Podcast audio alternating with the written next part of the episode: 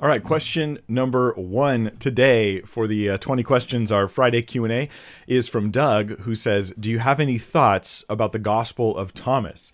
and yes, I have some thoughts about the Gospel of Thomas. Before I launch into answering that question with some detail, actually a good amount of detail today, I just want to remind you guys what you just clicked on. This is the weekly Q&A for for you ultimately. I mean, I'm Pastor Mike Winger here, a pastor in sunny Southern California, and I'm hoping to answer your questions to the at least to the best of my ability, admitting it if I don't know the answer to something, and trying to limit my confidence to how much I actually am aware of. But the goal is to help you learn to think biblically about everything, and by covering kind of like random issues and questions and biblical topics that come up, we can address them you can you can learn even if you don't always agree with my answers you can learn sort of more and more about the process of working through life's issues and the questions that come up from a biblical perspective to try to be faithful to God, faithful to Christ, and to honor him with our minds. So, question 1 from Doug. Do you have any thoughts about the gospel of Thomas? And here's my thoughts, Doug. Um, when I first heard about the Gospel of Thomas many many years ago, you know, I was kind of a noob to this this sort of idea of of you know, I just thought sort of the New Testament Testament's just there. I didn't realize that there were these these other Gospels. They're actually called Gospels, like the Gospel of Thomas, the Gospel of Mary, the Gospel of Judas, the Infancy Gospel of Thomas, the Gospel of Peter. There's there's a big long list of them. But when I heard of this, and this this might be the context where that you've heard of it, Doug, possibly it was it was as though uh, what we had in the Gospel of Thomas were these other books that are not in the Bible. It was as though we had other like authentic forms of Christianity that were sort of selectively left out, purposely left out of the of the Bible, so that we have kind of like a conspiratorial version of Christianity, just the approved of. And usually people they like to say this happened at the Council of Nicaea. Oh well, at the Council of Nicaea, you know that was that was when we had um, uh, the the the selection of the books. And you, you get this vision of old men at a table sort of picking books to include in the bible and throwing other books away kind of arbitrarily or because of their own agendas. Okay this is so not true. The gospel of thomas is one of many uh, we'll, we'll call them gnostic texts. And the gospel of thomas is basically a non-christian work done to try to hijack christianity like the way that modern jehovah's witness theology or modern LDS or Mormon theology tries to hijack Christianity and claim. You know, they have a new religion, but they're trying to claim it's Christian. So this is what Gnostics, that, that's a particular religious group, were trying to do in the second and third centuries. They're trying to take Christianity. It seems like there was something like that happening, you know, in the first century as well. So it does claim it was written by the uh, the Apostle Thomas, but it's actually a forgery. Uh, the Gospel of Thomas is probably written mid second century at the earliest. And I'm, I'm going to link an article down below for people who want more data on this. My friend Wesley Huff wrote an article on the Gospel of Thomas, and he uh, he has that information there. You guys can check it out. Why it's dated so late? Why is it so? You know, it's long after Thomas was dead.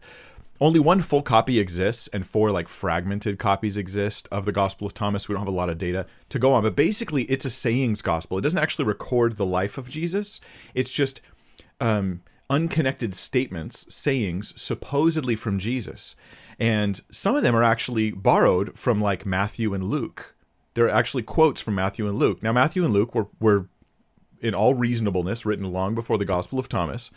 And the Gospel of Thomas is borrowing from them. But it's the stuff that he adds that's totally not like Jesus at all. It's very Greek, it's not Jewish, and it's weird stuff. So let me give you an example or a few examples of quotes from the Gospel of Thomas. You guys listen to this and ask yourself if this sounds consistent with a first century Jewish teacher, which Jesus was, um, or if it sounds consistent with the, with the uh, statements of Jesus in the, in the actual real Gospels. Here's one If the flesh came into being because of spirit, that is a marvel. But if spirit came into being because of body, that is a marvel of marvels. Yet I marvel at how this great wealth has come to dwell in this poverty this doesn't even sound like Jesus. Jesus has a similar, you know, way of speaking and the things that he says, and they're consistent with the the context of the first century, not these later Greek issues, is what they're dealing with here. Here's another one. Lucky is this is from verse seven in the Gospel of Thomas. Lucky is the lion that the, that the human will eat, so that the lion becomes human, and foul is the human that the lion will eat, and the lion still will become human yeah, that's not that's not right. like this is obviously not part of the beliefs of Jesus or or the first Christians. This is added much later. Weird stuff. They believe that the body, the Gnostics, they believe that the body was bad. The whole physical world was evil. Uh, this is different than say what the New Testament teaches that our bodies were fallen. So we have sin is is is you know in all the mix of all that I am but rather we're still looking for like a new resurrected body uh, uh, an incorruptible body. So we do want a body. Bodies aren't bad inherently. It's just the fact that they're fallen that is bad. And so god's going to redeem that going to fix the fall and we'll still have a physical existence forever. But gnosticism thought bodies were evil and that's why you get the verse i just read. Check out this. There, here's here's one that gives us a clue as to why they put thomas's name on the book. So keep in mind this if you're Gnostics who want to steal Christianity and want to rework it and reimagine it to, to be your weird beliefs about there being all these different, the pleroma and all these weird things the Gnostics believed back then. Uh, but you want to you want to say it's Christian. You have a real big issue, and the big issue is this: all these Christian gospels and the and the writings of the apostles, they're still around, and Christians know what they say. So everyone's going to know that you're making stuff up. So solution. Here was their apparent solution. We'll write our own gospel. We'll pretend it came from one of the apostles, and then he had the real information. He had the real knowledge. And that explains why we have this secret info that none of the Christians knew before now. So this is this is actually present in the Gospel of Thomas in verse 13. Listen to this, how it sets Thomas up as a secret disciple who knew secret information that the other apostles not only didn't know, but they, they would have been upset about. Jesus, it says in verse 13, Jesus said to his disciples, Compare me to someone and tell me who I am like. So Peter said to him, You are like a righteous angel. this is obviously not, not what happened. Matthew said to him, You are like a wise philosopher. Now keep in mind, Peter is behind the Gospel of Mark, and Matthew is behind the Gospel of Matthew. And Thomas's Gospel is going to say weird things. So Thomas said to him, Master, my mouth is wholly incapable of saying who you are like. Jesus said, I am not your master, but because you have drunk. Now, Jesus actually says he is their master in other places, but okay. And he says, Because you have drunk, you have become intoxicated from the bubbling spring which I have measured out. And he, Jesus, took him, Thomas, and withdrew and told him three things. When Thomas returned to his companions, so now Thomas knows secret information that Matthew and and uh, Peter don't know, according to this saying, and he um, and when he returned to his companions, they asked him, What did Jesus say to you? Thomas said to them, If I tell you one of the things which, which he told me, you will pick up stones and throw them at me. A fire will come out of the stones and burn you up. Ah, Gospel of Thomas, the community that wrote this book that pretends it's from Thomas, they have sayings that disagree with Matthew and Peter people are going to say, hey, how do you justify your weird, unbiblical, unchristian, unchristlike teachings? And they're going to say, oh, well, Thomas, he once was pulled aside and given three special secrets. And he didn't tell them to Matthew and Peter because they would have just persecuted him. So, so we're revealing it to you now. But they never actually reveal to you the secrets in detail in the Gospel of Thomas. It's very vague. The idea is to create a bridge, a gospel like this. You're asking my opinion to create a bridge from a Christian who believes in, in Jesus and the Gospels over to this weird Gnostic stuff. stuff. So they'll say, We have the secret teachings of Jesus com- coming through Thomas. They won't write the, de- the secret teachings down, but you have to like become an initiate. You raise up in levels in the in the secret religion, and then they start to reveal to you the secrets as you get further along. And um, yeah, there, there you go. The Gospel of Thomas is a is an ancient cult attempt at hijacking Jesus and Christianity. And those who think that it's like a, an alternate gospel that was deliberately left out, like it's legitimate, it's, it's just no, not true. All right, we're going to go to question number two. Before I do that, um, and these are all your questions coming straight from the live chat now. Um, I just want to let you guys know that we do have the Bible Thinker mugs available if you want one. I'm not making a penny off of these. Um, the majority of the of the funds are going to go to the Potter who actually makes them, who just he's a fan of the ministry and he wanted to do this. But but five dollars from each purchase goes to I get to I'm this is my choice. I just want to take that amount and give it to some cause. So I know of a of a couple, a missionary couple, at least for the time being, all of the money that comes in the extra 5 bucks per mug that will go directly to them to help support them because they can't be supported through normal channels because they are in a country that doesn't allow missionaries that's all I can say. so if you want one, there's a link down below. I think they're 30 bucks a piece. Check on shipping details if you're outside the US. It's complicated and weird, and I don't have the details. Um, all right, let's go to the next question. Amy Burks purposely entrusted asks the question: Is is it within biblical freedom for a denomination like the Salvation Army to replace water baptisms with wearing a uniform instead, and not to practice communion regularly as well? Um, okay, so I, I didn't even know, Amy. Maybe I'm a little ignorant on the Salvation Army. Are they like an actual denomination? Like, are they like a real? I thought they were mostly just like a parachurch, like non-church, um, not not an actual structured church with services. That they were just like a, a, a, a what's the word I'm looking for? Like, you know, they just help people. They, they, do they do charity and help the poor and that kind of thing. That was my impression of the Salvation Army. So let me let me switch out the term Salvation Army and, and just say this. If a church gets rid of baptism and then they say we're going to wear uniforms instead, and if they don't practice communion on some some kind of regular schedule, that that is not within biblical freedom. Um, the baptism issue is commanded. We are to do this. People must be baptized. They can still be saved if they're not baptized, but that doesn't mean that it's not important. You know, like the an analogy I gave, I think this was on a stream the other day, or maybe it was in, in a private convo. I don't remember.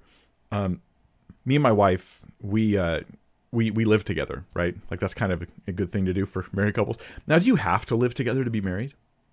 Well, I mean, technically, you can be married and not live together, but it's weird and unhealthy that's how baptism is, right? Like it's weird and unhealthy if I don't get baptized. Jesus, he had all of his followers get baptized. All the disciples got baptized. They went out, they preached the gospel, they baptized people.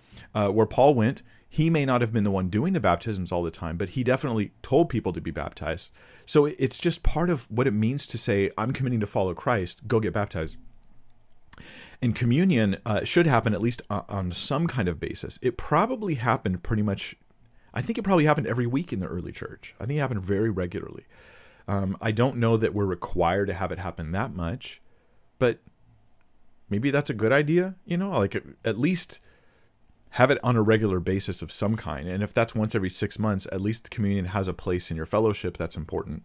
And so, yeah, I, I think um, I don't think that's a freedom issue. I think a church is making a real mistake if they don't do those things. I just don't know that the Salvation Army is actually a church. Is it? You guys, maybe you guys know more about it than I do. So. I'll just uh, offer those comments. Vinay Oguri has a question How is God impartial when he makes some people with disabilities and some, uh, while some normal?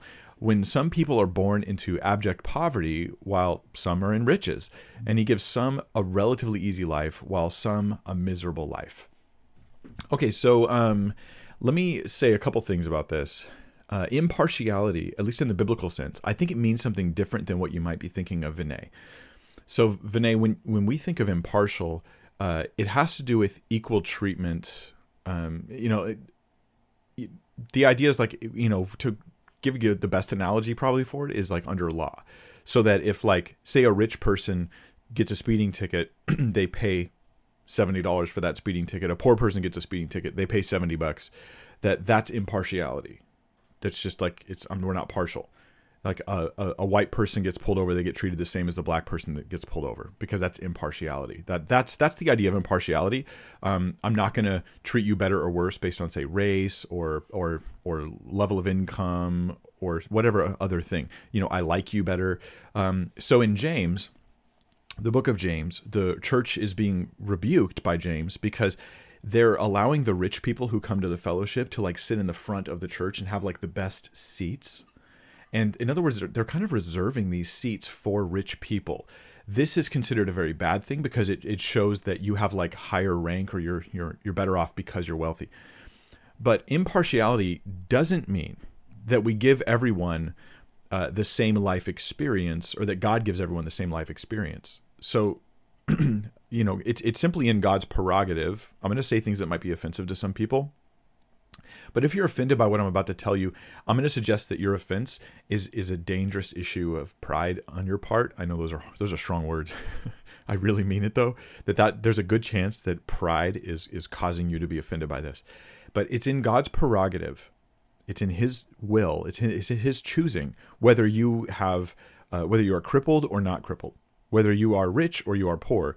now there may be other human factors that cause this like if somebody is you know the, the mother's an alcoholic and she's drinking and then the child is born with like fetal alcohol syndrome i'm not going to be like god you caused that why did you cause that there's obviously a human cause that's there, but at the same time, like, you know, we have the story of Jesus where the man's born blind. He's born blind, and Jesus comes and heals them. And then the disciples ask, like, why was this man born blind? Was you know, was it because he sinned or his parents sinned? And this is like a weird theological question from back then. They're like, wait, you know, maybe he sinned in the womb. This is apparently what some people thought. And then there's other groups that thought, well, maybe it was his parents who sinned. But notice what they're all assuming. He was born blind because of sin. You know, somebody's sin caused him to be born that way. And Jesus just says he was this was for the glory of God. Here's a thought.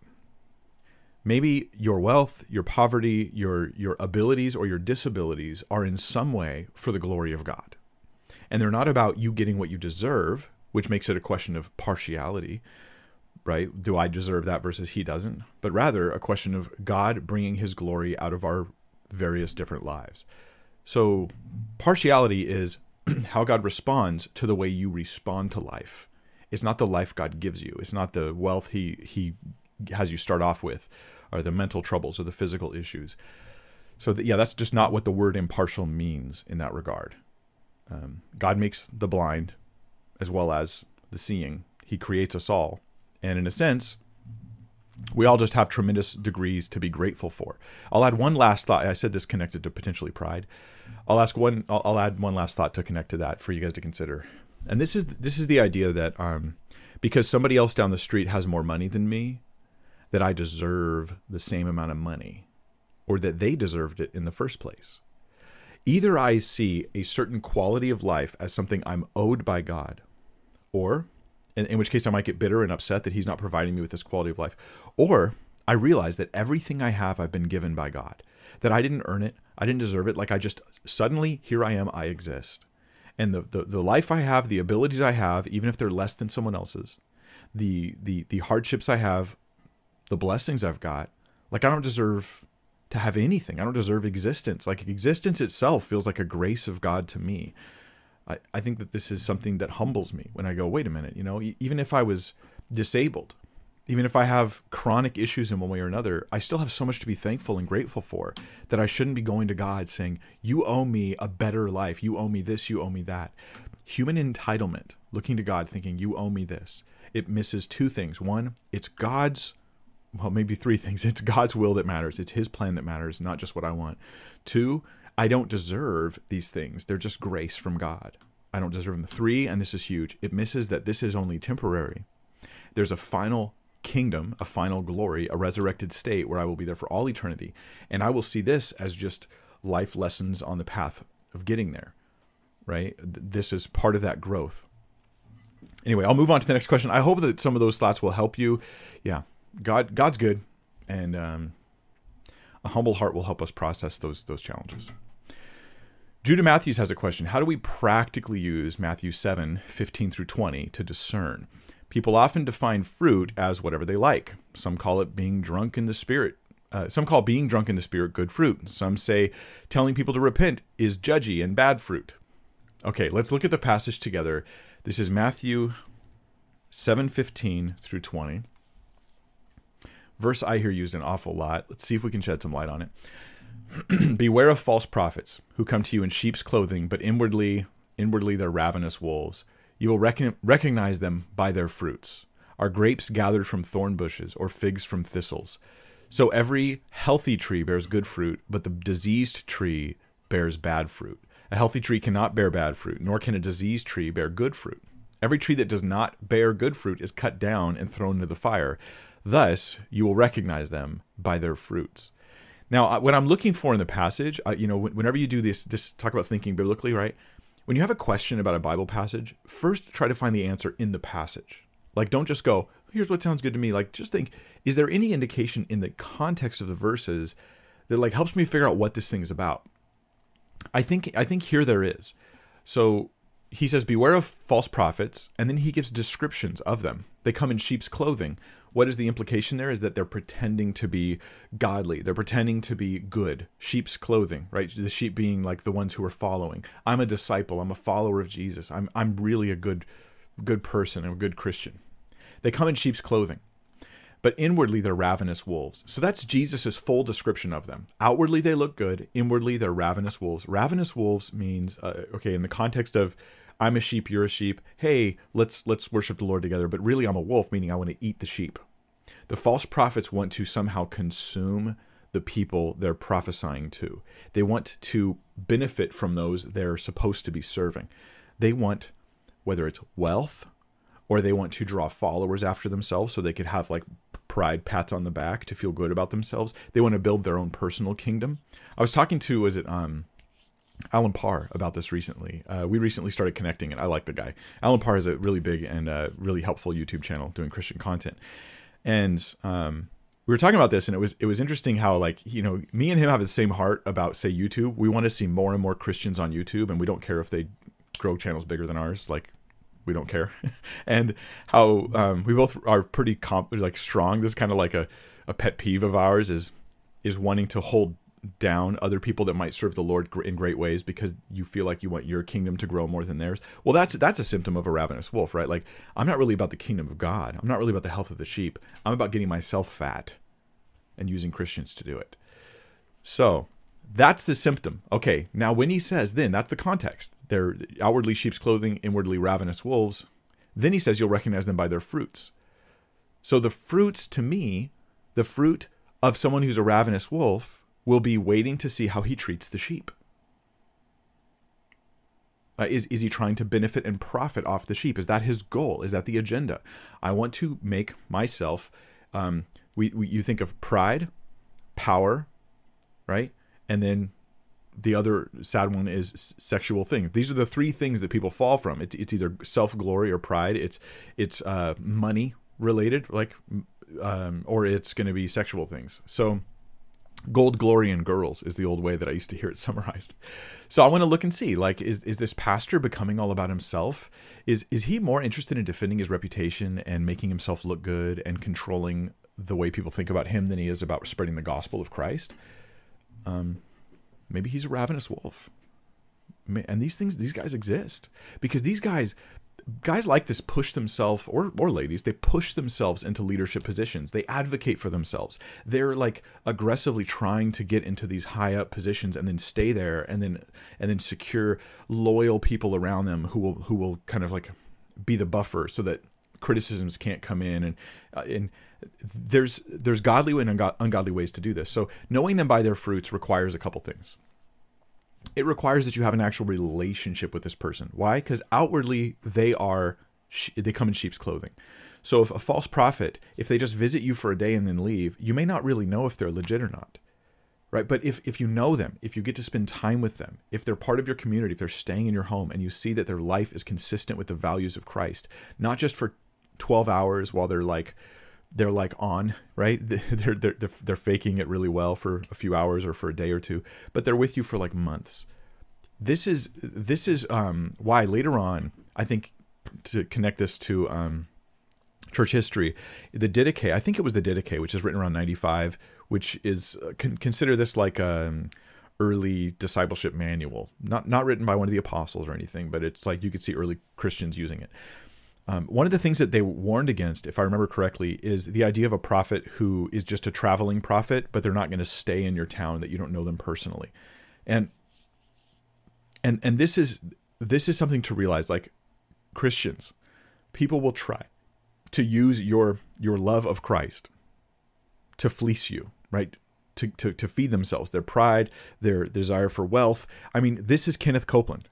Kenneth Copeland it fits this description perfectly. Look at the man. He's like I don't know if he's a billionaire yet or not, but he's uh, he has millions and millions of dollars, and he's clearly about building up his own reputation, making himself look good and important, and um, fleecing the flock. It's absolutely about fleecing the flock. I look at other people and I go, and I'm curious, like, yeah, why are you off of ties? Why are you making seven hundred thousand dollars a year off of people donating to your ministry? Like, what? and so um, I'm not saying you know pastors have to be in poverty, but people who do ministry, especially the kind of ministry I'm doing right here online, you guys don't really know me that well. Okay, I mean, hopefully you do, you know. But what if I'm just really good at faking it? What if all this is a front? You would only know if you got to know me and you got to watch the fruit of my actual life, the way I live out my life. So Joseph Smith is he's an example of this, right? Joseph Smith, you read some of his stuff, you hear some of the stories about him, he looks really good. You look deeply into his life and you find he's like sleeping with different women, he's like hiding secret marriages behind his wife's back, um, all kinds of other things that are going on, forgeries. You have to get deep into the person's life to see that, that there's a cancer that's there. So that, that's how I would use that. Now, when people want to use it, uh, Judah Matthews, when people want to use this to say, um, being drunk in the spirit is good fruit. Okay, I, I disagree. I, I think being drunk, if the fruit of the spirit is self control, which is what scripture tells me, I have a hard time thinking drunk in the spirit is even a thing. On the other hand, they like to say, well, Acts chapter 2, it said that they thought they were drunk. And it doesn't say they were acting drunk, it says they were accused of being drunk. That's a far cry from acting like they're drunk, which is weird. Um, on the other thing you said, some people say that telling people to repent is judgy and bad fruit. This sounds like we're judging things based on how comfortable we are with it, instead of like, is it biblically consistent? That should be my first question. And telling people to repent is very biblical. All right, we're going to go to the next question, and this is number five. Patmos Isle says, Jesus said, unless one is born, hold on one second. Okay, unless one is born again, you cannot see the kingdom of God.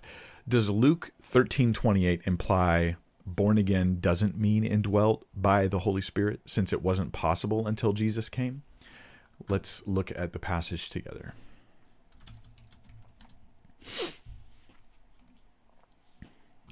Um I don't know if it was Luke Luke 13:28. In that place there'll be weeping and gnashing of teeth.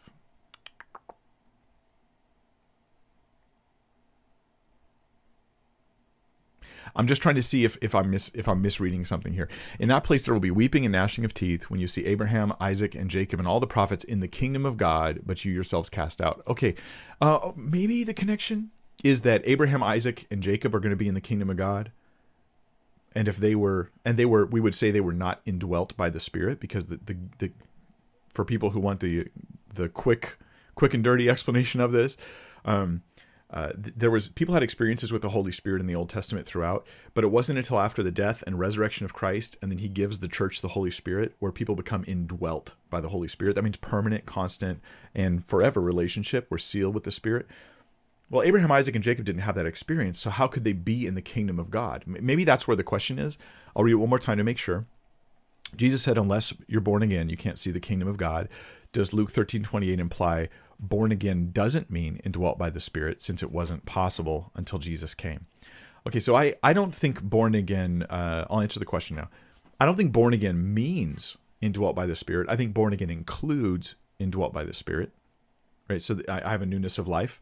That this is where He puts His Spirit in us. He takes our heart of stone and gives us a heart of flesh. He, um, you know, it is part of the relational thing of becoming children of God. We're born again into the family of God. Now you're sons and daughters of, of God. So, born again does include this idea, it seems to me, in Scripture. So, how do I reconcile this with the idea that Abraham, Isaac, and Jacob can be in the kingdom of God if they weren't indwelt with the Spirit? Right? You have to be born again to be in the kingdom. If you're born again, you're indwelt. How are they part of the kingdom? They seem like they weren't. I think the answer is um, this is future this is future. Um, there will be, this is a future time and place, gnashing and teeth, when you see Abraham, Isaac, and Jacob and all the prophets in the kingdom. This is a future time. Abraham, Isaac, and Jacob will be in that kingdom, but right now they're waiting on that kingdom. So, my understanding of this, and not everyone agrees, okay? This isn't like every Christian in the world agrees with Mike here. This is my understanding of it. Is that after uh, Abraham, Isaac, Jacob, when they died, they they went like down, so to speak, probably actually into some like I don't even know how this works out spiritually localities spiritual localities I don't know how that works but they go into what what they ended up calling Abraham's bosom and Jesus calls Abraham's bosom which is which is a weird and clumsy translation. The idea is when other people die they go to the and, and they have faith in God they go to the same place Abraham went where they're being comforted and they're waiting they're waiting. They're not indwelt by the spirit yet but they've died in faith and now they're simply waiting. When Christ dies and rises again, at some point there, he goes and he preaches to all the spirits who've gone before to show them who he is. He's now the judge of the living and the dead. At that point, he takes those who've been waiting into the kingdom of God. Abraham, Isaac, and Jacob now become indwelt by the Spirit.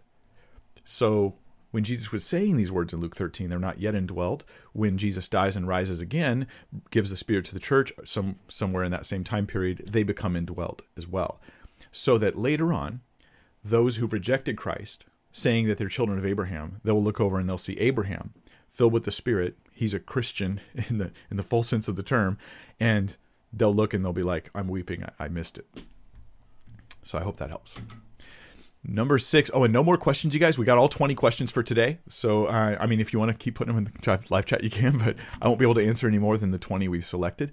Woolpack says, Hey, Mike, in Psalm 51, verses 16 and 17, it talks about God not wanting sacrifices or burnt offerings. What does this mean? Uh, does this mean those were optional? Or is it just talking about the personal, the person's heart in giving? Thanks so much. Awesome. Okay, let's look at this passage. Um, I, I get. I don't know about you guys. I get excited about these kinds of questions because I'm like remembering times when maybe I was confused about this issue, and now that I have clarity, hopefully it'll help someone else. All right. Um, let's first let's look at Psalm 51 verses 16 and 17. See why there could be some questions about this. You will not delight in sacrifice, or I would give it. You will not be pleased with a burnt offering. The sacrifices of God are a broken spirit, a broken and contrite heart. O God, you will not despise. So the, the things God won't despise broken spirit, broken and contrite heart. Now, is this, here's the question Is this situational? Like, just in this particular scenario, the psalmist is like, right now, in my scenario, you don't want a sacrifice. You want me to have a, a, a, humble heart? Or is this like a blanket statement that God just doesn't like sacrifice? That's how Brian Zahnd takes it in his very heretical book, um, Sinners in the Hands of a Loving God. He takes this to mean that God doesn't like sacrifice, and that there's actually an internal debate in the Bible. Some prophets saying God wants sacrifice, some saying he doesn't, and then Jesus weighs in and goes, He doesn't. He hates sacrifice. So, um, no, that's not the case. Let's look at it now in the context of the Judaism in which it was written. Psalm 51 to the choir master, a psalm of David, when Nathan the prophet went to him after he'd gone into Bathsheba. Now, a little bit of knowledge of the, the, history of David and a little bit of knowledge of the Old Testament law, and this psalm makes total sense. And then it just drives you straight to Jesus. So let me explain. Uh, David, he cheats on, uh, well, ch- cheats on his wives. Yeah, awkward, weird stuff. With Bathsheba, who is married to a guy named Uriah. So he has an adulterous affair with Bathsheba, this woman, who has a husband, Uriah, who's a good guy, solid guy. David then, to cover up the affair, long story short, gets Uriah killed. Like he's not the one who does it with his hands, but he makes it happen. So he's guilty of murder. Nathan the prophet goes to David, who's supposed to be this godly king of Israel, and he says to them, says to him, like, you've done this, this is a wicked, horrible thing, and everyone knows it. David then repents. Okay, it doesn't fix the problem, but he repents. This is the psalm David wrote when he's repenting of murder and adultery. Now, here's where the law comes in and gives clarity so you can understand why this is happening in Psalm 51. Under the Old Testament law, there's a number of sacrifices. You do this sin, you, you bring this sacrifice. You do that sin, you bring that sacrifice. But when it comes to murder, there is no sacrifice in the law that you can give. Like if you try to offer sacrifices, it's an insult to God because there is no sacrifice for murder. Murderers die. So in Psalm 51, David cries out for mercy. He knows under the law he should die. Have mercy on me, O God, according to your steadfast love, according to your abundant mercy, right? Not according to the law. He just wants mercy. Blot out my transgressions.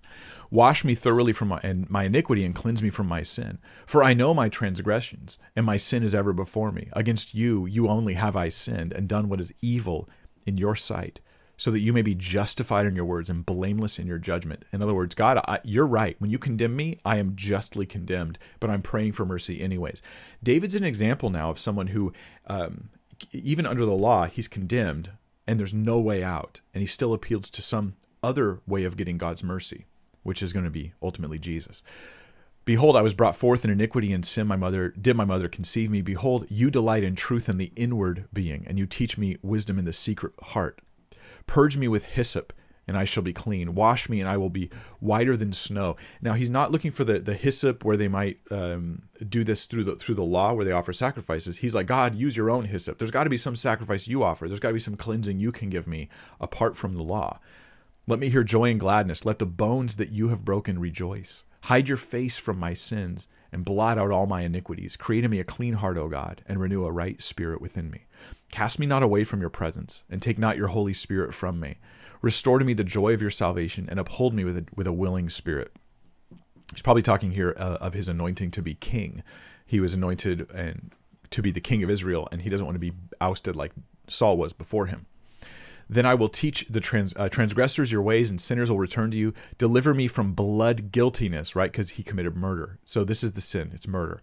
O God of my salvation, and my tongue will sing aloud of your righteousness. O Lord, open my lips, and my mouth will declare your praise. For you, de- you, um, and here we go.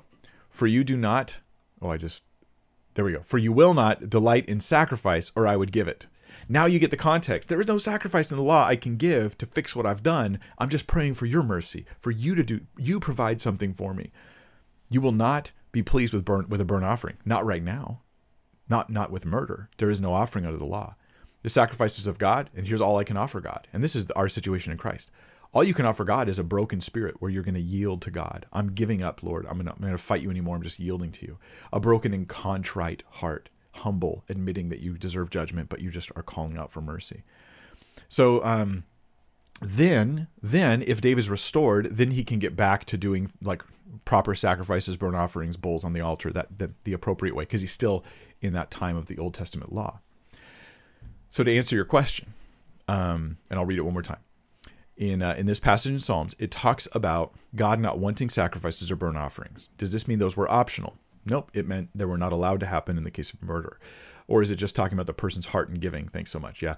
Um, how does this fit with the theology of Jesus? We see that in Hebrews talks about this in detail. That's the next book I'm teaching, by the way, it's Hebrews. But it basically says, hey, um, the law was insufficient to really deal with the sins of mankind. Jesus, he's the ultimate sacrifice, and he he gives us forgiveness even from stuff that you couldn't get forgiveness on uh, from under the law. Jesus brings the full grace of God. The law shows us that you, through your works or through your own sacrifices, you just can't get it.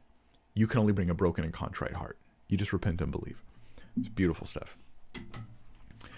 A.D. Chan says in Luke 9 1, Jesus gives the 12 power and authority over all the demons. And in Luke 9:40, a man tells Jesus the disciples could not cast out the demons possessing his son. Is this a contradiction? Let's look at the passage. Luke 9:1.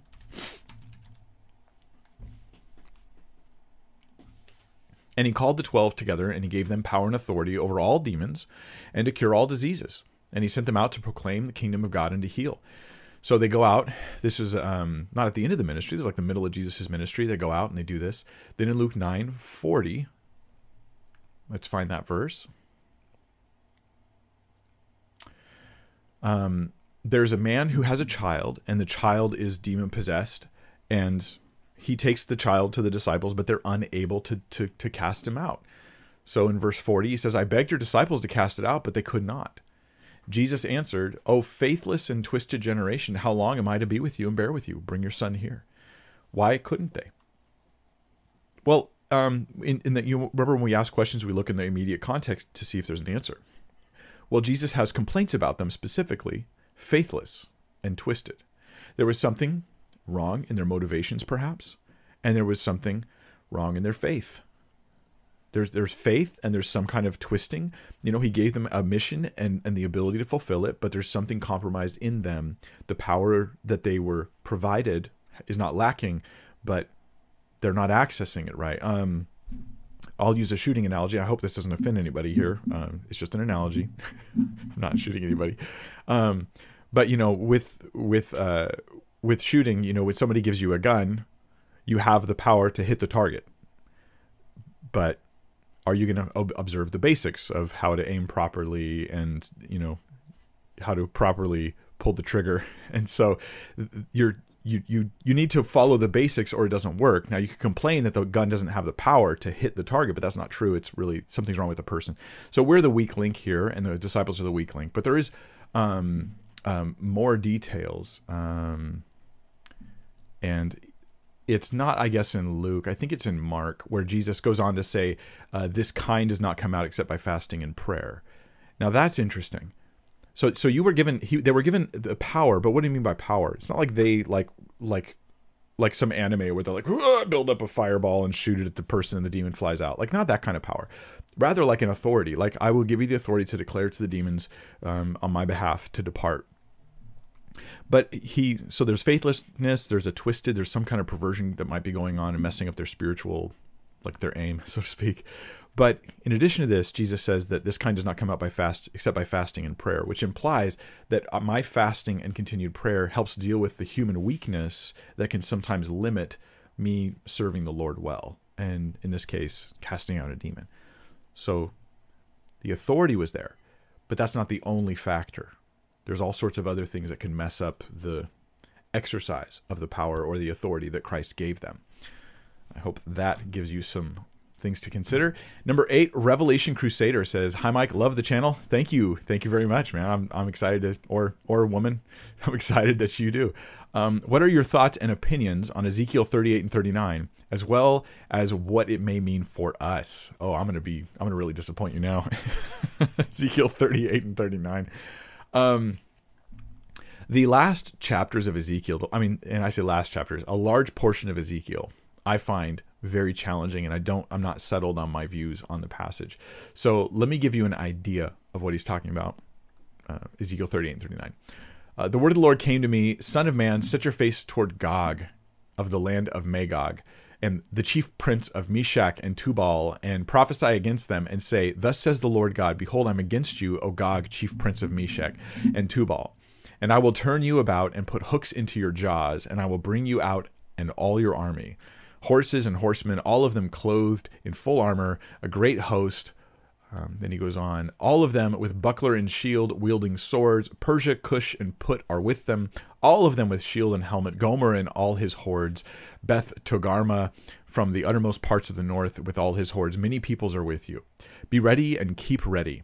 You and all your hosts that are assembled about you, and be guarded for them. After many days you will be mustered. In the latter years you will go against the land here's where we're at the land that is restored from the war, the land whose people were gathered from many peoples upon the mountains of Israel, which had been in continual waste. Its people were brought out from the from the people and now dwell securely, all of them.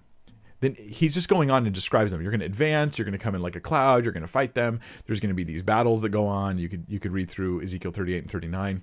Then there's more prophecy against Gog. There's more um, statements against the chief prince of Meshech and Tubal and all this kind of thing. Um, now, here is where it gets a little challenging.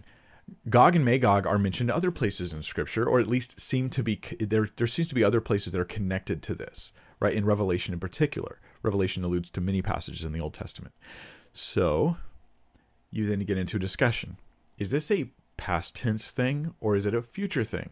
Now, many who are like myself, a futurist, they would think that this refers to a future time, or at least will be recapitulated in some sense. There'll be something like it happening again.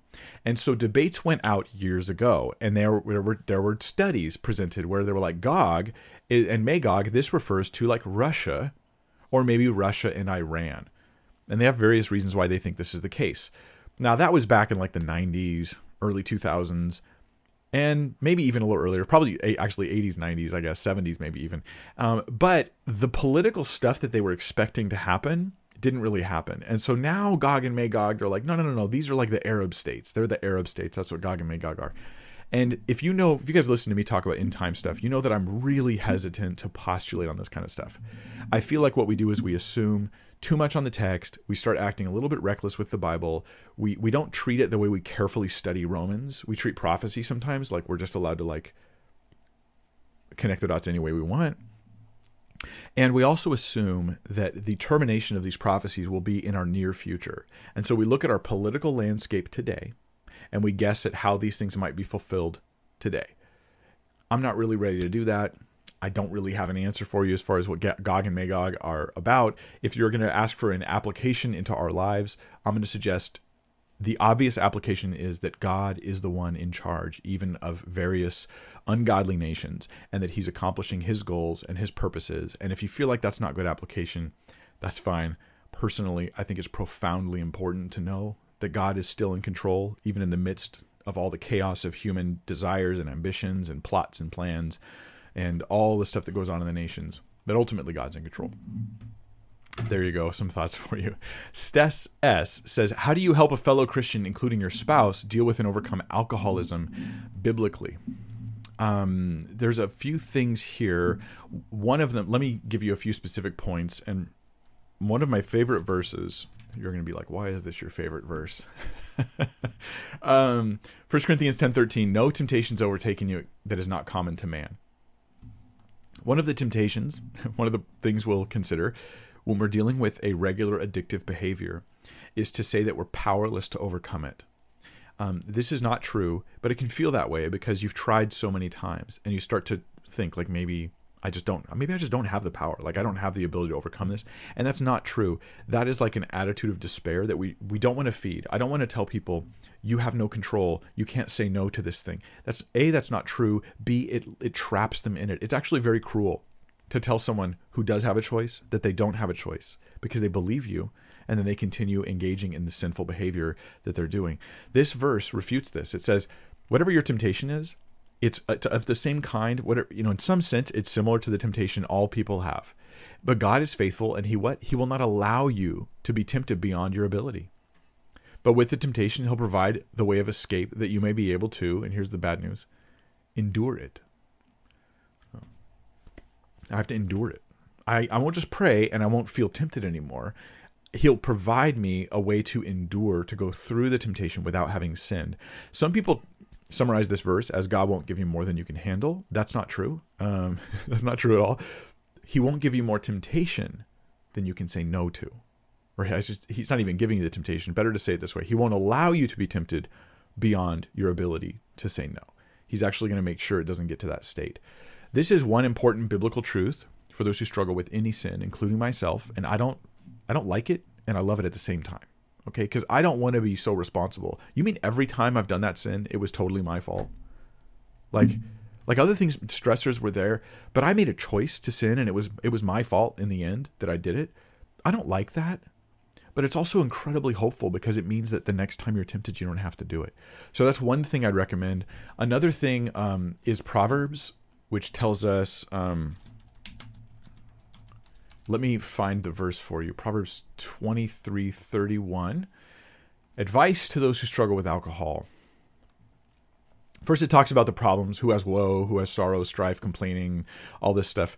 It's um, those who tarry long over wine, those who go to try mixed wine. So th- these are people who are um, uh, effectively, you could say they're alcoholics, they're drunks, uh, or whatever the term you want to use for it is, right? Here's some advice do not look at wine when it is red, when it sparkles in the cup and goes down smoothly. Do not look at it. So the the advice I'm going to give is this: don't just don't drink. Don't even ponder it. Don't even be thinking about it. Don't spend any time looking at it. If you're watching TV and they're showing people drinking and this is a trigger for you, you need to turn the channel. You need to stop watching the program if you're around people, being around people that are find what your triggers are, the things that even lead you to the place where you're just in this flood of drinking, and don't go down that road. Another way to put it is um,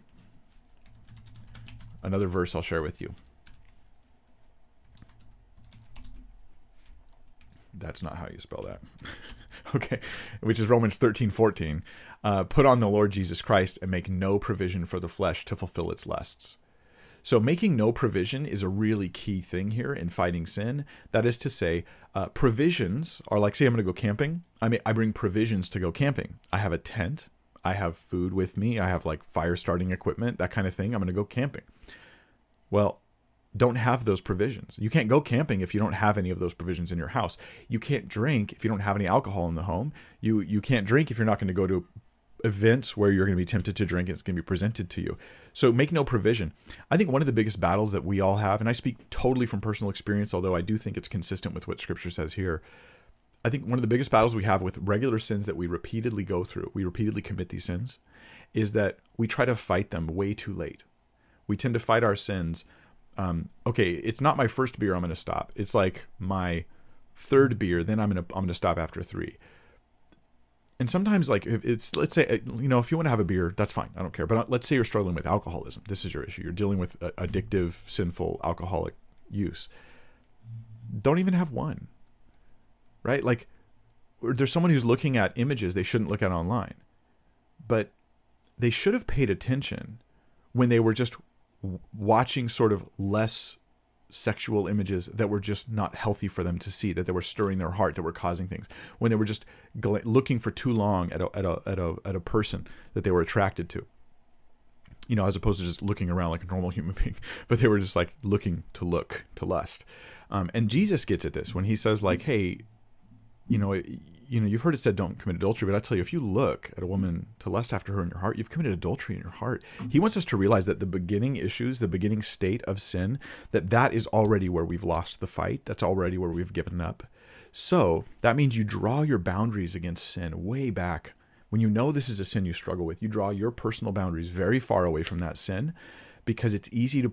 I like this analogy, and then I'll move on to the next question, but it's easy to put out a fire when it's just barely begun. It's very hard to put out a fire 10, 20 minutes later. Like literal fires I'm talking about. If you you know, you start a little fire, you could stomp it out real quick. Now ideally you don't want to start a fire at all, but if you're if if you notice it starts happening, stop it when it's small, quit early, quit at the very beginning. Don't wait to fight that battle because that's just another way we talk ourselves into sinning. Oh, just a little bit. Just a little bit more. Just a little bit.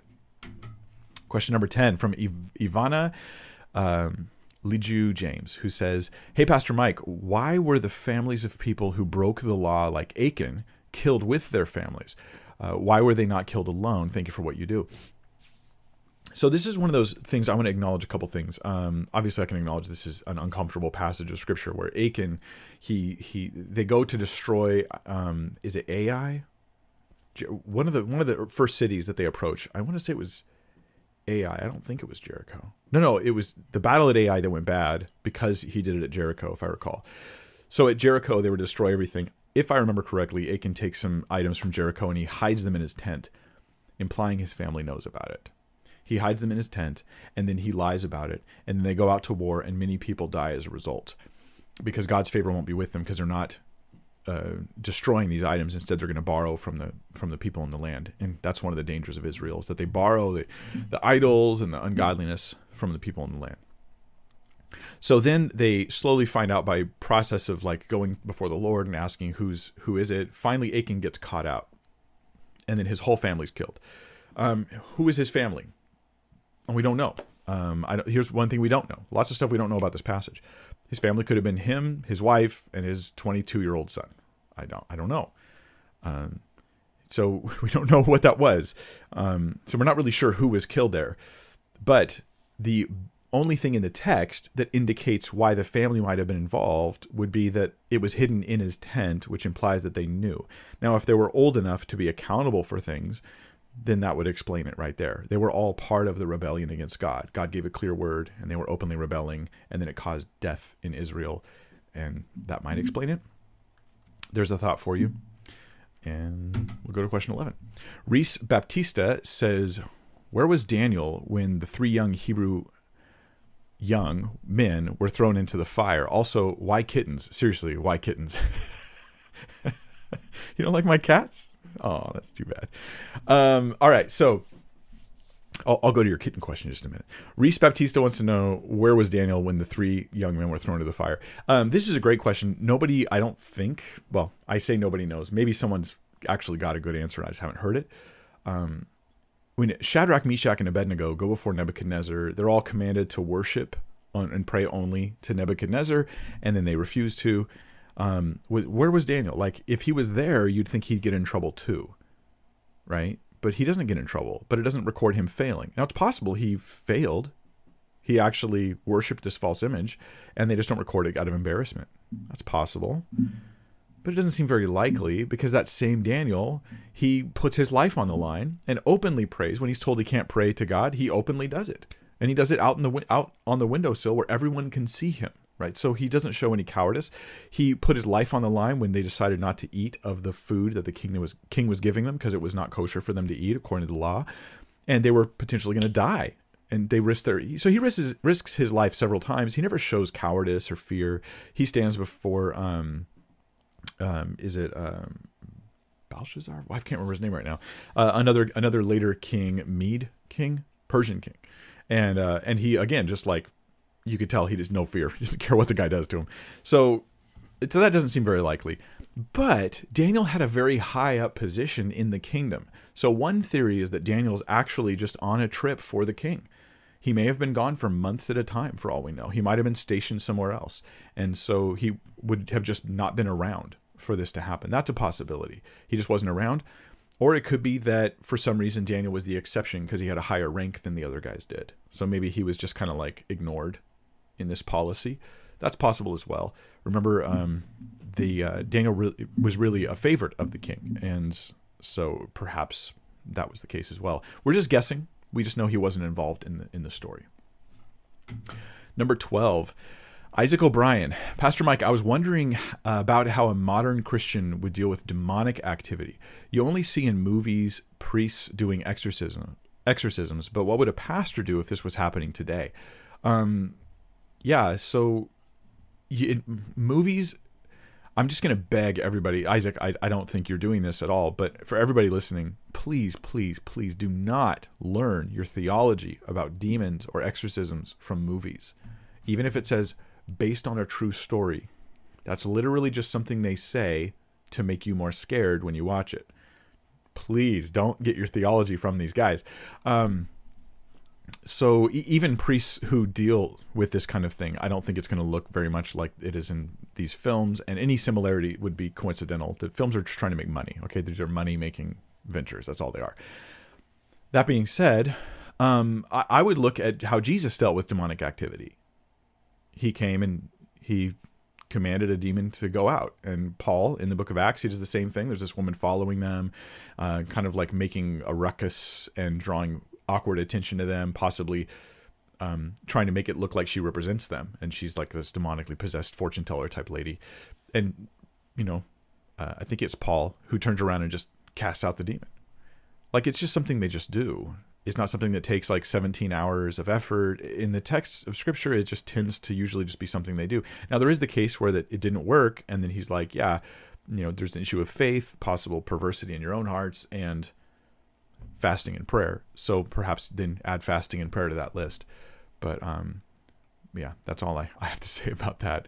Um, yeah, you might look up for other guys who've actually dealt more with the demonic on a more regular basis um, I don't have any stories that I'd like to share with you anyway. So, all right, number 13. Rick O'Donnell, what do you think of William Webb's redemptive movement model for hermeneutics? My pastor is embracing it, but it seems almost heretical to me. Oh, Rick, I'm sorry, man. I don't, I don't, William Webb's redemptive movement. I'm not familiar with that. I'll, I'll tell you what, Rick, if you're still in the live chat and the mods, I hope some, one of the mods is listening. Um, if Rick, if you can give like a one comment description of what concerns you about it specifically, I'd be happy to respond to that. But and if someone catches it and sends it to me, I'm happy to look at that uh, once it gets sent over to me here. But I'll go on to question number 14. Kristen Linker, is intercessory prayer a spiritual gift? Possibly within the spiritual gift of faith that Paul mentions in 1 Corinthians 12 9. Any knowledge you have on intercessory prayer is appreciated. Thank you, Mike. Um, Okay, I'm going to have a few thoughts on this. So let's first look at 1 Corinthians 12 9, and we'll ask the question Is intercessory prayer possibly included in this verse as a spiritual gift? Um, I'm going to back up a little bit. So, but the manifestation of the Spirit is given to each one for the profit of all. For to one is given the word of wisdom through the Spirit, to another the word of knowledge. And these are these are lists of different gifts of the Spirit, right? Word of wisdom, word of knowledge, of course, this seems as though it might come at a moment, not necessarily something they always have all the time, but the Spirit gave them that to minister to others. Um, in other words, I'm saying it not necessarily like you're in the office of someone who has words of wisdom all the time. You could be or not. I think this is just talking about a moment. Um, to another, the word of knowledge through the same Spirit. To another, faith by the same Spirit. To another, gifts of healings by the same Spirit. Could this faith be a reference to intercessory prayer? Um, well, I, I, mean, to me, uh, faith by the same Spirit, the idea of being given the gift of faith here is not not salvific faith. It's not like I believe in Jesus, therefore I had that gift of faith, but rather I'm already a Christian, and the Holy Spirit is showing me He's going to do something, that God's going to do something. So I pray with great confidence. I would say a person who's interceding may or may not have that. They may or may not have this confidence in what God is going to do. Have you guys had this happen as Christians? You're praying, and there's just a. I've had this happen several times. Um, there's just this strong sense of confidence about what God is going to do, not because I want it, but because I that that would be my heart. My heart can influence my my things there as well, but because I just think the Lord's revealing to me what He's going to do, and so I so I pray with greater faith. I've had this happen with someone I was praying. He had a, a cancer diagnosis, and we prayed over him. And I just had this what very strange and abnormal, very strong sense of faith that God was going to heal him. And I didn't, I didn't do much different. I just prayed. I didn't, I didn't proclaim like, "Thus says the Lord, you're healed." I just prayed, you know. And so, yeah, I think the gift of faith here relates to intercessory prayer. It can, but does that make intercessory prayer in like an office? Like I'm an intercessory prayer person who does this all the time because I have a gift of faith. I just think we're going we're stretching the text a little bit to say that. But let me add this. There's no reason to think that these things are the only things that the Holy Spirit does for us. Gives us words of wisdom, words of knowledge, word of faith, or a, a, faith by the Spirit, gifts of healings by the same Spirit, working of miracles, prophecy, discerning of spirits, kinds of tongues, interpretation of tongues. I don't think these are meant to be exhaustive things. I think that the Holy Spirit can give you whatever it is that God is giving you. And God may call you to intercessory prayer as a regular, like this is something you find yourself focusing on. You find yourself, you, you have more longevity in prayer than other people. You have, perhaps you do have a greater faith, in which case you might connect it to that specific gift of, of faith. Um, I just think that we need to not limit the work of the Spirit to these specific categories. Which one of these do I have, and when do I have them? No, no. The idea is that it's the, the Holy Spirit working in us. Um, I hope that helps. Yeah. There's several other lists that Paul gives about gifts of the Spirit or ways in which the Spirit manifests in the church, and they're not always consistent because I don't think they're meant to be exhaustive. All right, 15. Adam A says, What are your thoughts on churches that require classes and interviews before becoming a member? I think we should be actively involved in a church, but it seems like steps that aren't biblical. Um, I'm totally open on both sides here. So I'm I'm cool with the church doing that and not doing that. So here's just my opinion, and here's why. Life is really weird and complicated, and it may be that you're in a small church environment where relationships come easy and naturally, and discipleship comes easy and naturally, and without going through like a class or without getting an interview, they just know you because they know you because that guy brought you to Christ and he gets lunch with you every Tuesday. You know what I mean? And so he vouches for you. He's like, yes, I brought someone to the Lord and they're going to be part of our church. And so it's you just easy peasy. But then let's say you're part of another church. And then this church, people are there's less interrelation, uh, you know, interconnected relationships. There's a lot more anonymity, and there's a lot of people coming and saying, "I'm going to be a member. I'm going to get baptized." And the leaders of the church realize we have a problem here a lot of people are coming to Christ, we think, but they're not getting discipled. We it's not happening naturally and organically in the church, so they create a structure to try to make it happen. This isn't a bad thing. And they go, we'll have some classes they go through, new believers courses, because I feel like there's a need for this, right? Lots of new believers, but not maybe a lot of discipleship happening in their lives. And so then perhaps they require you to um, uh, go to these classes so that you understand what you're part of as you're part of the church. Now, this can be bad. It can get weird. Like, if you want me to go through six months of classes before I get baptized, I'm going to say that's actually unbiblical, right? Like, it doesn't take six months to learn the gospel. That's what baptism's about. Now, on top of that, if you want to say, well, you know, okay, you're baptized, but if you want to be a member of our church, you got to go through all these classes. Even then, I'm a little hesitant. It doesn't mean the classes are wrong but perhaps we should lower just my advice for whatever it's worth we should consider lowering the requirement for membership right? Because it's like you're part of our fellowship in christ doesn't mean you agree with us on every doctrinal issue. And so i would say there could be a baseline core doctrines. But then beyond that I, I, I think it's weird to require all that for someone to be a member. So if, if these classes get really long, they start getting very involved and they start getting very nuanced and specific, I'm a little concerned about it. But I do see the benefit of it. Um, churches that have a lot of structure here and a lot of requirements for membership also tend to have the people in the church tend to know more scripture. They tend to be better equipped to, to evangelize others. So there's a lot of practical benefits in those classes. But there's a message it sends, potentially, that is like, you're not really part of us. unless you've achieved a certain level of education and knowledge in these areas. And I think in the early church, belonging comes and then comes discipleship, right? Belonging first, discipleship next, as opposed to discipleship first, belonging next. I hope that helps. All right, number 16, Stephanie Morse says, What's the best way to respond to LDS friends who say in the beginning, that phrase in the beginning in, the Bible, means only the beginning of our world, and say then it's possible Jesus was created before he created all things here? Um, so I'm assuming this is about John 1. Because we get the phrase in the beginning in the in Genesis, we also have it in John. So let's look at it here in John 1. In the beginning was the Word, and the Word was with God, and the Word was God. He was in the beginning with God.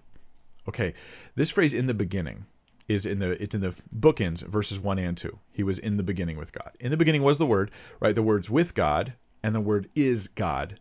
Okay, already Jesus is God. So he's not a created being. Like that's not, that option's not on the table with the teaching of John 1 1. Jesus is God. Right? The word is with God and the word is God. If you read on in John 1, it says the word became flesh and dwelt among us. This is obviously Jesus he's talking about. So him being created is not an option. God's not created. Then it goes on and it says, All things were made through him. Everything was made through Jesus. So if everything's made through him, if that's just a blanket thing, like here's everything, everything was made through him, then he's not made. But it goes on, and John makes it even more clear. And without him, nothing was made that was made. It doesn't say the earth or our world. It's just like if anything's in the category was made, it was made through Jesus.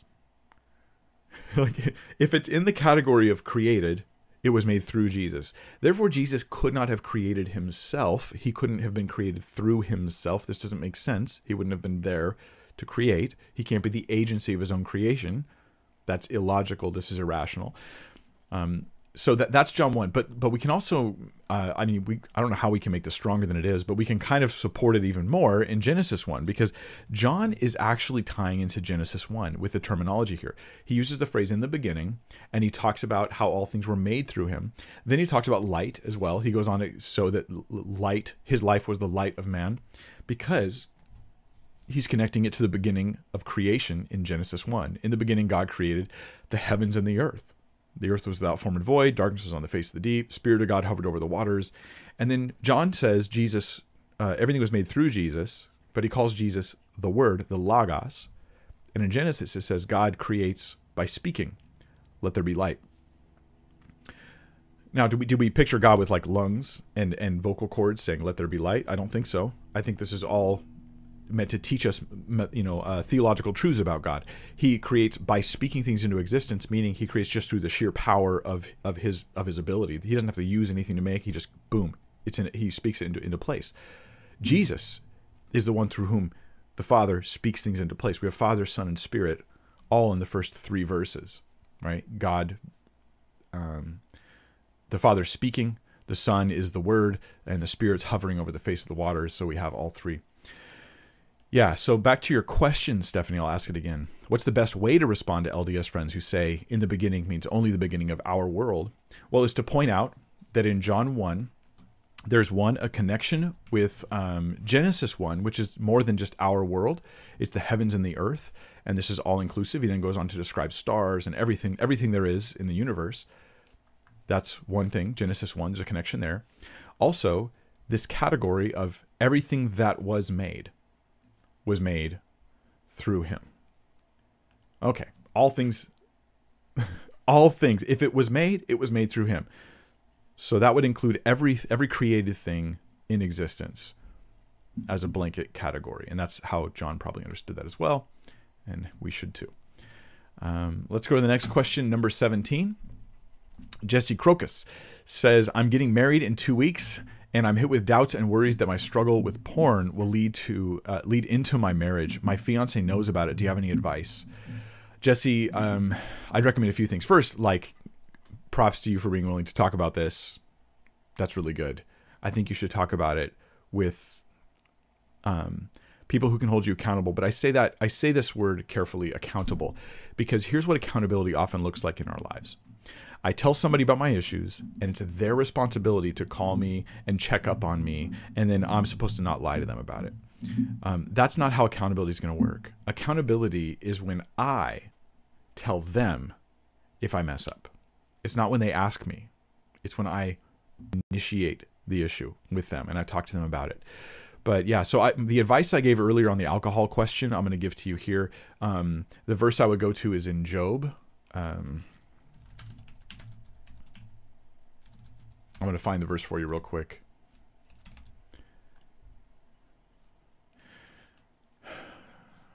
I have made a covenant with my eyes. How then could I gaze at a virgin? Job is a married man. He's not opposed to the idea of looking at a woman with desire. He has a wife. He does that. But he's made a covenant with his eyes. Job made a deal with his eyes, and he's speaking here about like the godliness that he's tried to have in his life. And the deal he made with his eyes is to not gaze at a virgin. Obviously, okay, if you're a, a normal human, you understand what Job is saying here. he's saying, the deal is, I will not even look to lust. I won't even look to lust. You cannot fight pornography at the point of the search engine. You have to fight it at the point of your eyes. I will not look to lust. Anything that is desirable to you, you turn away. You don't start the fire. Again, it's easy to put the fire out in the beginning, it's extremely hard to put it out later down the road. You do that. You realize there's other things too if you want to, want to go down this road. Um, you realize that when you engage in looking at pornography, you're actually getting you're sending money to the pornographers themselves because they're selling ads or whatever they're using to make money. You're promoting the fornication that takes place on screen, the objectification of humans, men and women. You're helping support the lifestyle of somebody who's making their living off of the porn industry. You're helping make those websites bigger so they can rank up in Google search and produce more content. You're also giving to those people desires for them that belong to your spouse. And you will desire your spouse less. It also objectifies people. You, you, you, start looking them at them differently. They're not whole people, they're objects for pleasure. There's all kinds of things that are going on there. Um, Uh, other than that, man, I, I just say do the most obvious things the most obvious things to stop this sin. Do those things. It might be uncomfortable, they might be annoying, but it should be obvious some of the steps you should take here. All right, number 18, and, and again, God bless you, man. Repent. The grace of God is there for you. But we got to see how big these things are. Austria's next gen says this is a little nerdy and it doesn't need to have uh, doesn't have application, but I know that you're also nerdy. Since Jesus never sinned, would he not have died of old age eventually if he had if he had not been crucified, or would he have? Oh, that's a really I've never even thought of this question. Okay, would Jesus die of old age? Um, yeah, I think so. Um, I I think that mankind dies because we're in a fallen condition, not because of just just the guilt of my individual sin, Although I'm thinking now about how how Romans is worded. Um, that's a tough question. I want to say yes because that just seems like it makes the most sense, but I'm not sure if I've actually fleshed this out enough to really answer the question. Austria's next gen. Would Jesus would would would sinlessness in Jesus mean that he would never physically die of old age? Does this mean um, old age in particular is an individual punishment for sin, for individual sin. Something to think about. All right, I'm, I'm gonna I don't know I'm gonna ponder this, um, but I will mention because I forgot to talk about the kitties, my cats. Why do I love kittens? Look, I like dogs, I like cats, I like fish. I just don't like things that I have to keep in a tiny little cage, except for fish, because you give an environment to live in. Like I, I mean, I like the animals. I don't like the idea of keeping them in tiny little cages, like hamsters. Like at least give them somewhere to run around or something. I just like animals. I like animals and pets, and I think they're great. Um, we have cats. Coincidentally, we have cats. We, we, actually went to the pound, me and my wife, true story, looking for dog, looking for a dog. We went to several pounds looking for a specific dog. And wait till we found one that we really wanted to have, and we are having a real hard time finding a dog. And my wife, when we went to the pound, um, says, "Let's go look at the cats." Like after like our fourth or fifth pound visit, And we we go there, and there's a particular cat, just an older female cat, who she just falls in love with. And we weren't intending to come home with the cat, but before we left, we're like, we'll take her. So uh, that's how it got started. Now, once you have cats, it's easier just to keep having cats. So I'm I'd be happy with either one. I'm a cat and dog person. Um, all right. I think I spent more time on that than the actual important questions.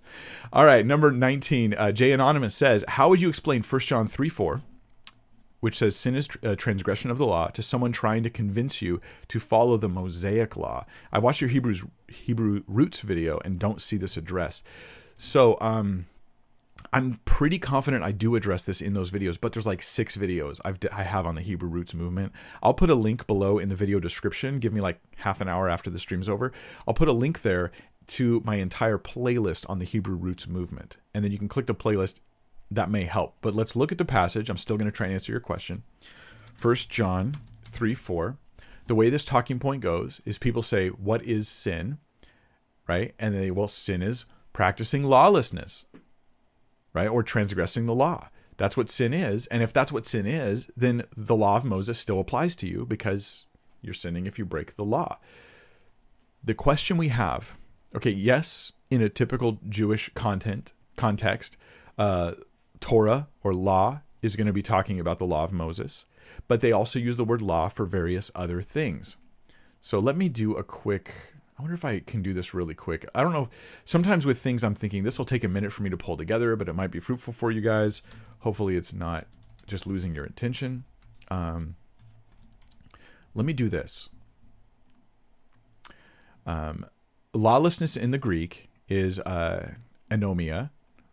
Now, that word anomia, I'm going to do a quick uh, search here. In the New Testament, it occurs 15 times in 13 different verses and you won't be able to see this all on your screen. Well, I guess I could do this. Here's the places that anomia occurs.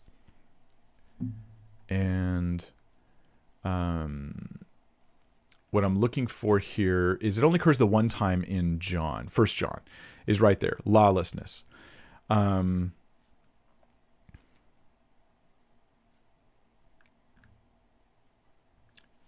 And then what, I, what I'm also looking for is in John itself. This is again, I'm worried that this will drag things down. Some people ask me like, Mike, do a video where you walk through your study process, like how you study the Bible.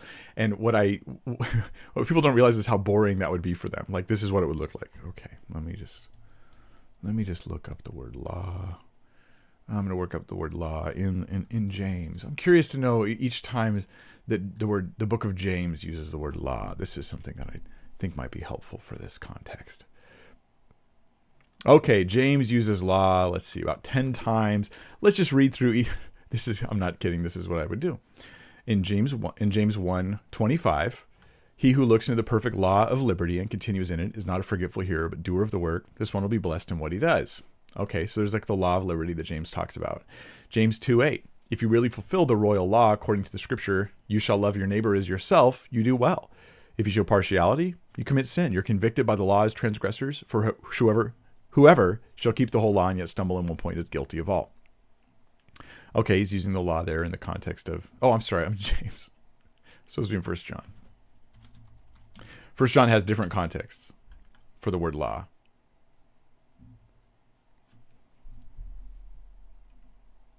Oh, I'm just gonna have to do this. I'm gonna have to reference you guys to my actual study. Um, What I want to focus on with John, First John, though, I was going to walk you through my process, but it's going to take too long. So in First John, the emphasis that we have is that the law is love. That there is a, there is a law that we're to have. The law that John talks about in his gospel, that Jesus says, "I give you a new law." The law is to love one another as I've loved you. That this is the law of Christ.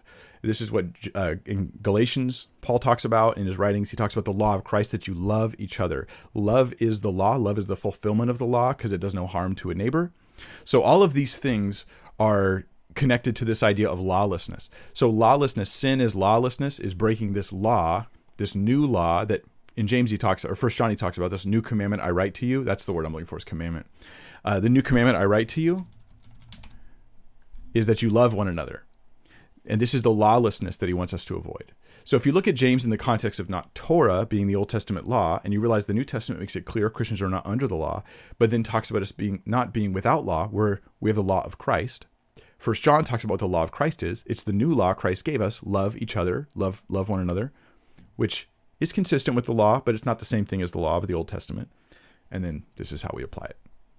All right. Well, I clumsily tried to take you through a process that usually would take me like 40 minutes. Um, number 19, or, or was that 19? 20. All right. Do you have any tips? This is from Kyle Kemper. Do you have any tips on any on building spiritual intimacy with your spouse? Um, Kyle, I'm probably not a pro at this. I would ask my wife actually what she would suggest. Building spiritual intimacy with your spouse. Um, one is to try to have fellowship together where you're not you're not the, just you want to remove the one-upsmanship where it's like who knows more than the other person. This is the thing that I think makes it so people don't want to talk to you in a real. It's one thing to have a teacher who knows more than you, but it's something else. Like here's me who studies the Bible all the time, right? And it's easy for me to be like to my wife like oh i know i know that i know that i know that where when she does bring spiritual insights or thoughts it's more like i'm testing them rather than just fellowshipping about them i want to create an environment where we can fellowship on those issues and she doesn't think i'm like constantly testing her correctness and her perfect expressions of all those things and and so I, I want to create that environment spiritual intimacy like that praying for each other how about here's a great question that i think helps is i ask my wife how can i pray for you and then i'll stop and pray for her um, tell her how she can pray for me. Tell her about the struggles you're going through. I think those things help. Um, going to services together, worshiping together, those are all things that help as well. All right, now last thing we've got, bonus thing, which is from Rick O'Donnell. He had question 13, and I was I was not familiar with the question he was asking with this this group that he was asking about. And he says this. My short summary is this that the scripture, this is, I'm going to go down 13. Uh, the short answer is this the scripture should be compared with the historical context to see how it differs. If scripture is more restrictive, you should interpret that to mean the redemptive movement is to be more restrictive. And if less restrictive, to be less restrictive. The examples used in RMM are slavery, the role of women in the church, homosexuality, etc. Um, now, this is not what Rick thinks, this is how they model things. Um, so let's take the, this issue slavery. Okay if slavery is if the if scripture talks about slavery and it's more restrictive than the environment they were in we're to be more restrictive. And if it's less restrictive we're to be less restrictive. Here's my concern with this rick. I think scripture does i do have a problem with this hermeneutic just from how you've how you've worded it and i'll try to explain it quickly. Um scripture gives teachings that do apply to context that was going on, the history of the time, that really does matter. But when you ask, is this more restrictive or less restrictive? This implies like a um, like I want to I want to ultimately use the scripture to do something the scripture didn't do. I want to like maybe find a trajectory. Okay, so for instance, let's talk about women in the church. So maybe I find that biblically women had more authority and more higher roles and more respect than they did in their culture at the time. And this is true. Biblically speaking, even the, there's passages that people say, "Well, I think that that's um, that's oppressive." But let's say that I want to do this trajectory thing that people do. Now, not that it's totally invalid, but it can, but but making it a hermeneutical principle gets scary to me.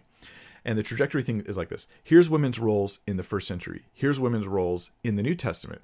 Well, in the New Testament, women's roles are higher than the first century. So we're going to draw an arrow and we're going to keep drawing it out. And when we get to the 21st century, we're going to actually be doing things that seem totally inconsistent with the first century because we're just saying less restrictive and we're going to keep going less restrictive until there's no rules at all or you say with um, with other issues you can do the same thing. Homosexuality. You can be like well okay yeah they condemned it but but he said this positive thing and so we're going to draw an arrow and kind of move away. And this can end up with let's say that you skip all the interpretation phases of this hermeneutical method that you talked about which you called um, redemptive movement model for hermeneutics william webb's redemptive movement model for hermeneutics. If it's what i suspect it may be from your description then what you can do is if you if you just strip out all the interpretation moments, all the hermeneutics, all the model, what you actually have is teaching and application in the church that actually disagrees with the clear teachings of the New Testament. And it does so because they think, well, but there's like there's like it's a movement, like it's moving over this way. Eventually, it comes out this direction, and um, if that's the case, then this is just a clever way to disregard Scripture, and what it ends up being, if you were in the New Testament times and you were trying to oppress women and then the new testament's giving you this teaching about how they're equal heirs co-heirs in, in the grace of christ that they're that they could do prophecy and things like this that there were disciples sitting at the feet of jesus which was weird for a woman to be sitting at the feet of a rabbi like that. Um, you know this was a place they wouldn't normally give. So you go hey um, i'm in the new i'm in the new testament era and i'm finding that women have much more rights and, and roles and, and respect than i'm used to giving them because of my culture well if you reject that because of your culture, you're being foolish. Like you need to take what scripture says. But now let's go forward 2000 years. And now we're in the 21st century and there's people going, "I know the Bible says this, but I feel that's too restrictive. So I'm going to use my culture and my current standards to interpret how I think it should be, and I'm going to draw an arrow from the Bible to me." Basically, I've uh, we've we've we've evolved. We're become more advanced. Now we get it better than they did back then. Um, this is just a way of making my culture the authority which is the same mistake that the people who were, were oppressing women would have done in the first century if they didn't take the scripture seriously. I think the Bible provides us with our guide here. So if that's what you mean, if I'm on, if I'm on there, Rick, then I think that that will help. Hopefully, yeah. Here's how you test it. You take out all the clever hermeneutics, all the clever, clever, clever stuff, and you just say, "Here's the application they have for me," and you read it, against the New Testament. And you say, if I didn't have this complicated hermeneutical trickery going on, am I actually living out the opposite of what it says here in the text? And if that's the case, you should go with the Word of God and not with the uh, clever devices of man. So that is all. I will link the Hebrew roots movement down below. I'll give a much better description of the details of the First John passage. The law in First John is the law of love. I'll just remind you guys of that and I think that um, that puts it in the context of sin as lawlessness, where apart from the law of Christ, it's when you import um, obedience to the Mosaic law and don't see Jesus as the fulfillment of it, and you ignore a lot of New Testament teaching, that you can get to that place. All right, I think that's it. I will see you guys on Monday for the next installment of the Mark series. I have a new video coming hopefully Wednesday. It may or may not be. It's taking me forever to edit the thing on the Passion Project. Next video coming out on that topic. And um, we reviewed the book of Colossians in the Passion Project. And then a week from today, Friday, we'll be back on for the live stream. And hopefully you guys will be joining me. So take care. Lord bless you. Keep your eyes on God. And remember this that with all the complicated stuff that comes into interpreting scripture, if you get confused, by some of the steps and some of the complexities that people give you, just go back to the simple reading of the text, what you know the most, what's the clearest to you, and make sure you're following that because that's where there's there's great safety for us. All right. Take care.